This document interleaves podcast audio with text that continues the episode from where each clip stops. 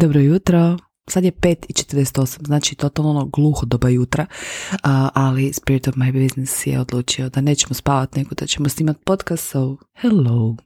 Danas imam jednu poslasticu za vas u smislu koliko puta si osvijestite stvari koje vas triggeriraju. Koliko puta actually sjednete i razmislite si zašto je mene sad to toliko istriggeriralo. I da ću vam jedan primjer iz prakse. Nedavno je moja klijentica dobila za poklon buket od legića koji je u njoj potaknuto da je ispisala četiri lista pitanja, dvojbi, nedoumica, kako, zašto i sve ostalo. E sad, nekad pitanja koja su se pojavila su bila oh my god, ovo košta 70 eura, zašto su oni meni kupili tako skup poklon? Zatim, cvijeće, znači ono kao buket cvijeća. To je nježno, to je ženstveno, to nije za nju. Meni se ovo ne sviđa, zašto ja ne mogu reći da mi se to ne sviđa?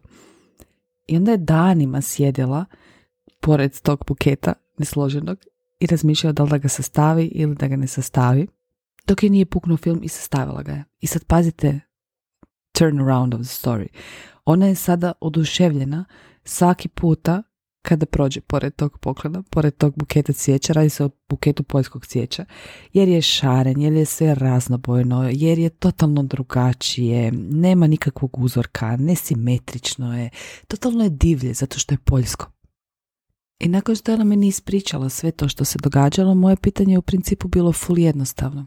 A glasilo je da si ti, kao ti, buket. Kako bi ti buket bila? I odgovor mi je bio fantastičan, fantastičan i dijelim cijelu ovu podcast epizodu naravno uz njen pristanak. Njen odgovor je bio da je ono bijelo, ono gerber, ja mislim da se to zove, plus tu i tamo koja ljubičica. I sad misle si ono kao, what the fuck, kakve veze ima ovo sa ičim? Pa ima, zato što mi nesvjesno ili svjesno, kako kada, svemu u životu dajemo značenje. Jedno od najvažnijih pitanja koje sam ja naučila na NLP-u je bilo, aha, ok, a što to točno tebi znači? Kakav je tvoj doživljaj tog buketa? I s obzirom da su njenom tom imaginarnom buketu bile dvije vrste cvijeća, uh, bijelo ljubičasto, ja to mogu doživjeti kao fully simple, jednostavno je, neopterećeno je, ne znam, lagano je, lupam sad za bez veze, a netko drugi to može doživjeti na totalno drugačiji način. U smislu, njemu te dvije vrste cvijeća znače da je buket jednoličan, da nije dovoljno zanimljiv, da je vrlo po PS-u, sve mora biti složeno. Tako da razmislite si o tome. Koje značenje ti daješ tom poklonu? Koje značenje ti daješ toj svoti novaca koju si izradila? Koje značenje ti daješ tom sukobu koji si se opustila? I kako ti to sve zajedno doživljavaš? So, suma sumarum ove epizode i mala domaća zadaća, ako želite naravno, kada bi ti bila buket, kakav bi to buket bio? Da li bi to bilo ogromno, raskošno, veće od života cvijeće ili bi to bio totalno razigrani buket poljskog cvijeća ili bi to bile elegantne kale ili bi to izgledalo kao hot mess koji jednostavno treba presložiti negdje. Znači, kako bi tvoj buket izgledao? Sljedeće pitanje je kada bi željela nešto dodati tom buketu ili oduzeti tom buketu, što bi dodala, a što bi oduzela. Jer ako ste ikad slagali buket, onda možete, možda, mislim ja jesam, pa zato znam, znači možete ga doslovce rasprostriti po stolu i drugačije posložiti. Aha, tu ću staviti više ovog cvijeća, tu ću staviti manje, tu ću staviti više zelenja, tu ću dodati neku granu da bude totalno iznenađenje. Znači, što bi dodali tom buketu?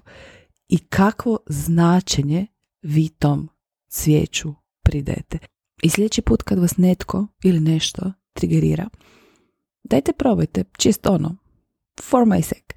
Probajte to gledati sa znatiželjem, doslovce, kao što je moja klijentica pogledala taj buket sa znatiželjem i raspisati zašto je vas to ponašanje trigeriralo.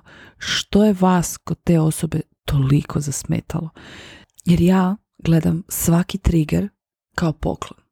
Svaki put kad me nešto istrigerira, ja kažem doslovce svemiru hvala, nakon što se smirim naravno i nakon što nisam nikog pokopala u vrtu, kažem mu hvala. Zašto? Zato što je otkrio temu na kojoj trebam poraditi, koja se kvrčkala ispod površine i koja je sad spremna da izađe van i da je riješi.